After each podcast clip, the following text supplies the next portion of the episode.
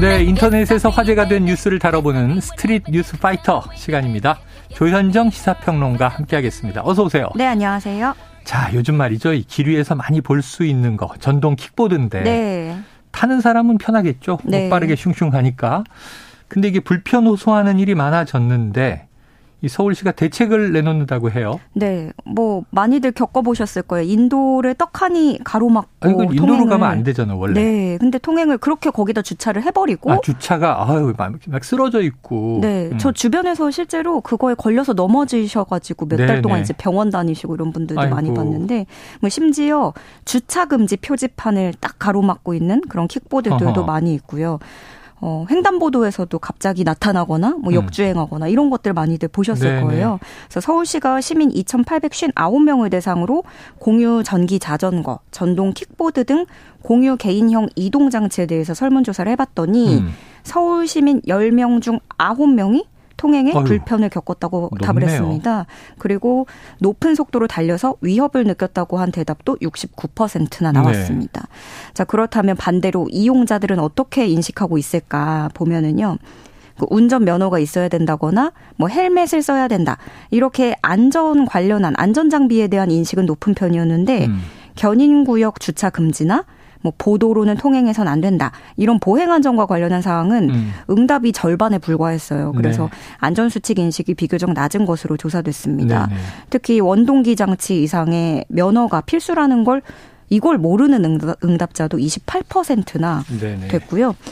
어, 계속 갈수록 시민 불편이 잇따르면서 서울시가 다음 달부터 단속을 강화하기로 했습니다. 음. 특히 출퇴근 시간에는 지하철역, 버스 정류장 등 다섯 개 지역에 무단으로 주차된 이런 공유 자전거, 네. 킥보드는 곧바로 견인을 한다고 예. 합니다.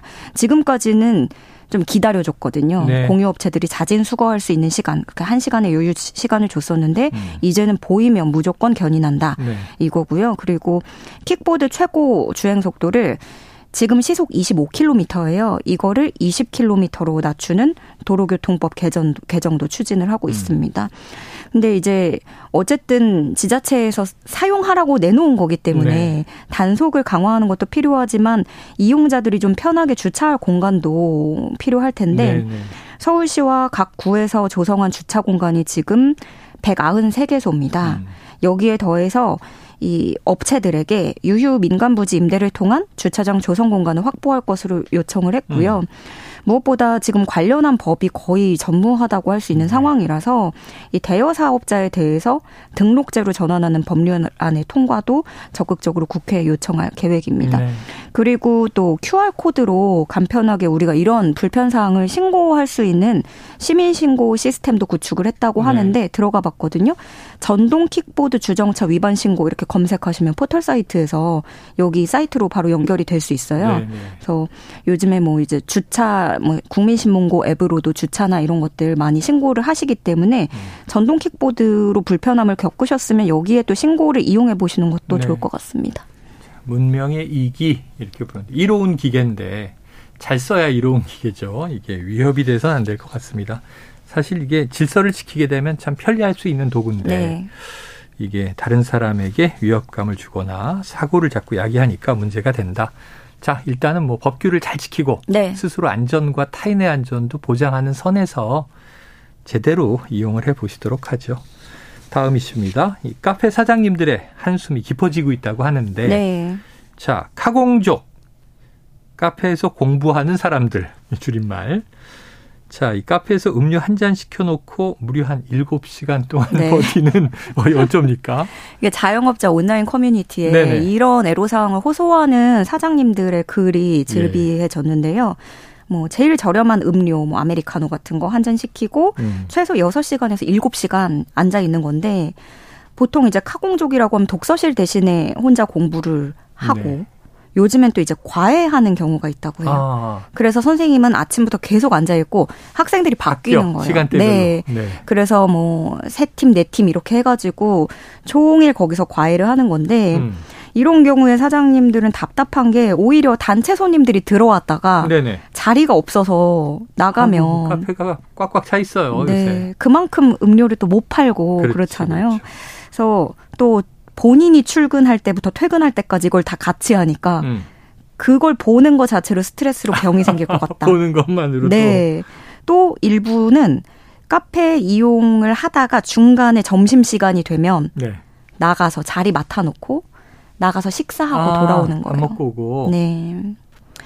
왜 아예 거기서 도시락 꺼내놓고 먹지? 보통 안 되게 돼 있죠. 네. 외부 음식물은 뭐 취식하실 수 없습니다. 이렇게 써붙여 있습니다. 그래서 아마 취식까지 가능하게 하면 네. 충분히 그럴 수 있지 않을까. 살겠네요. 살겠어. 근데 이렇다 보니까 이제 어, 자영업자분들이 각자 저마다의 방법을 공유하는 거예요. 음. 나는 이렇게도 해봤다. 네. 뭐 이런 건데 콘센트를 막아놔라. 아이고. 노트북이나 휴대폰을 네네네네. 충전해야 되니까 네. 신나고 시끄러운 노래 계속 틀어두면 된다. 음. 4인석에는 2인 이상만 착석하라는 안내문을 붙여놨다. 음. 이용 시간을 2시간으로 제한해버려라. 음. 높이가 낮은 테이블로 교체했더니 체감상 회전율이 높아졌다. 어. 이런 얘기도 있었고요. 그리고 No Study Zone이라고 붙여놔라. No Kids Zone에 이어서. 네네네. 어, 그럼에도 불구하고 동네 장사라서 좀 소문날 것 같다. 네. 무섭다. 네. 이런 분들도 많으시더라고요. 근데 이런 고충은 되게 오래된 일이긴 한데 이제는 제가 보니까 손님들끼리의 갈등도 유발을 하고 있어요. 음. 예를 들어서 카페에 우리가 가려고 하면 이제 지인들하고 이야기 나누러 가는 건데 아, 그렇죠. 예, 되려 이제 공부해야 된다. 라면서 조용히 해주세요. 라고 하거나 네. 네 눈치를 줘서 이런 손님들이 자리를 떠나야 됐다거나 이런 일들이 생기는 건데 어, 아까 킥보드도 그렇지만 사실 제공하는 쪽이 호의를 베풀고 제공받는 사람이 어느 정도 적당한 선의 그런 네. 매너를 지켜주는 게 필요할 텐데, 어, 어, 서로 서로의 좀 배려가 필요하지 않을까 네, 생각합니다. 주객이 전도됐다. 뭐 워낙 많이 봐요. 그래서 참 고민이에요. 카페 주인들은 더 고민이 있으실 것 같고, 말씀하신 대로 전 손님들 간의 갈등도 이 카페에 갔는데 뭐 이렇게 네. 분위기가 너무 정숙해서 얘기를 못하는 분위기예요. 그럼 조용히 차만 마시다 나오고.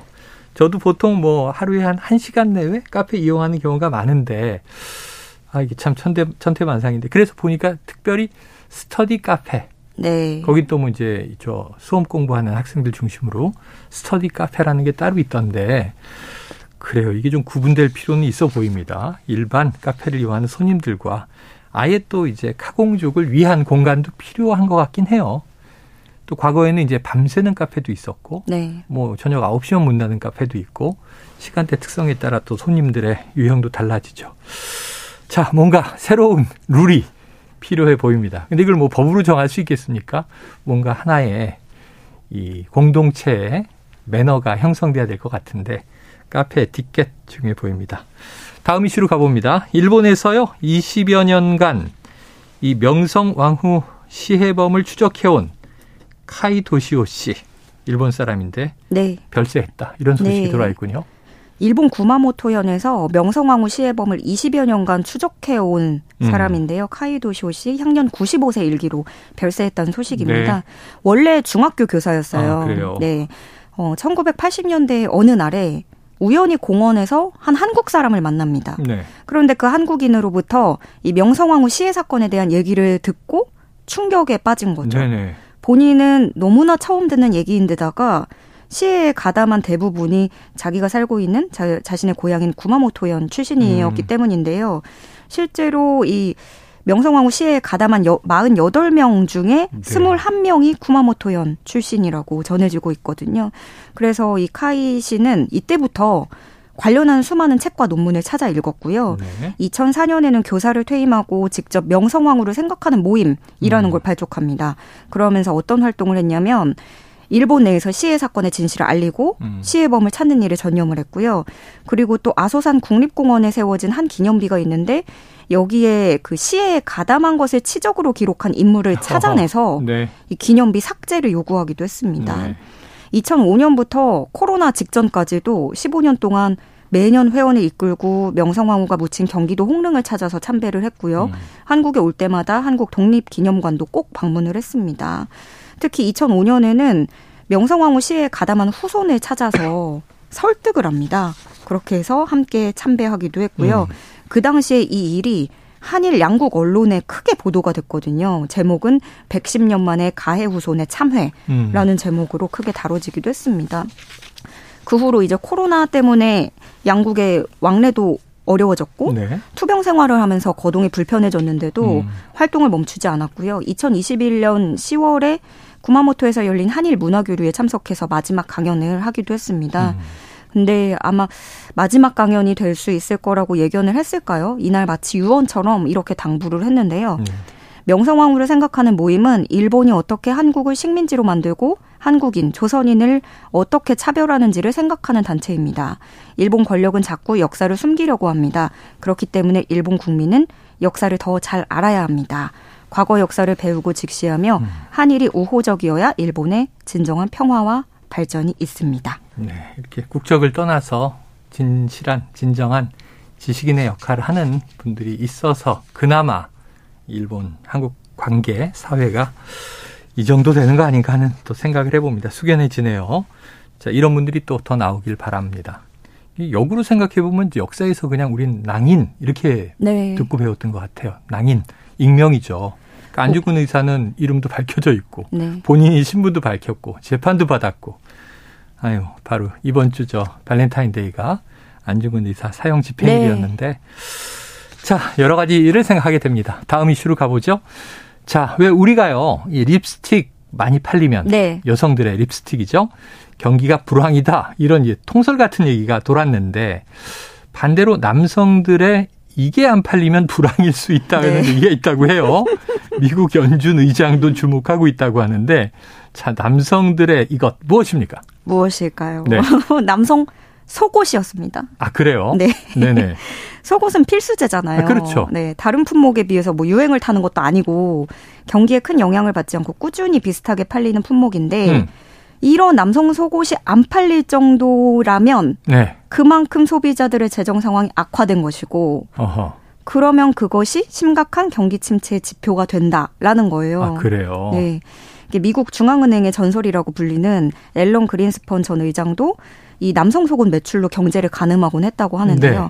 실제로 2008년 금융위기 때랑 2020년 코로나 팬데믹 초기에 남성 속옷 판매량이 급감했다고 해요. 그래요. 거기서부터 이제 좀 쪼이는 건지. 그래서 근데 미국에서 올해 1월까지 지난해 12월부터 올해 1월까지 남성 속옷 가격이 5.5% 가량 상승을 했다고 해서 네네. 이걸 보고 어 경제 전망에 긍정적인 변화가 진행 중일 수도 있다라고 미국 경제 전문지에서는 이렇게 분석을 하더라고요. 네네. 좀 어떤 좋은 기류 신호로 받아들이고 있는데 네. 한국에서는 또 어떨지. 예. 어떨지? 이게 끝이에요? 왜냐면 한국에서의 판매량은 조사 안 해보셨어요? 사실 요즘에 이제 뭐 미국의 네. 뭐 실업률이라든가 경제 지표가 막 좋아진다고는 그렇죠, 하는데 그렇죠. 한국에서는 체감하기 어렵거든요. 네. 소비자 물가도 그렇고 그래서 이제야 말 이제 한국이야말로 본격적으로 남성 속옷의 판매량이 좀 네, 떨어지지 네. 않을까. 네. 예.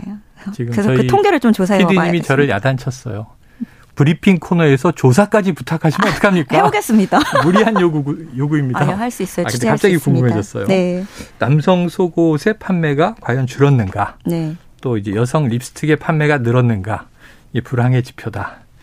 이게 맞는 건지, 그냥 통설인지, 또 이제 꼭 맞는 건 아니겠죠? 뭐 법칙처럼. 알겠습니다. 네. 참고해 보도록 하겠습니다. 자, 조현정 시사평론가 고생하셨습니다. 네, 고맙습니다.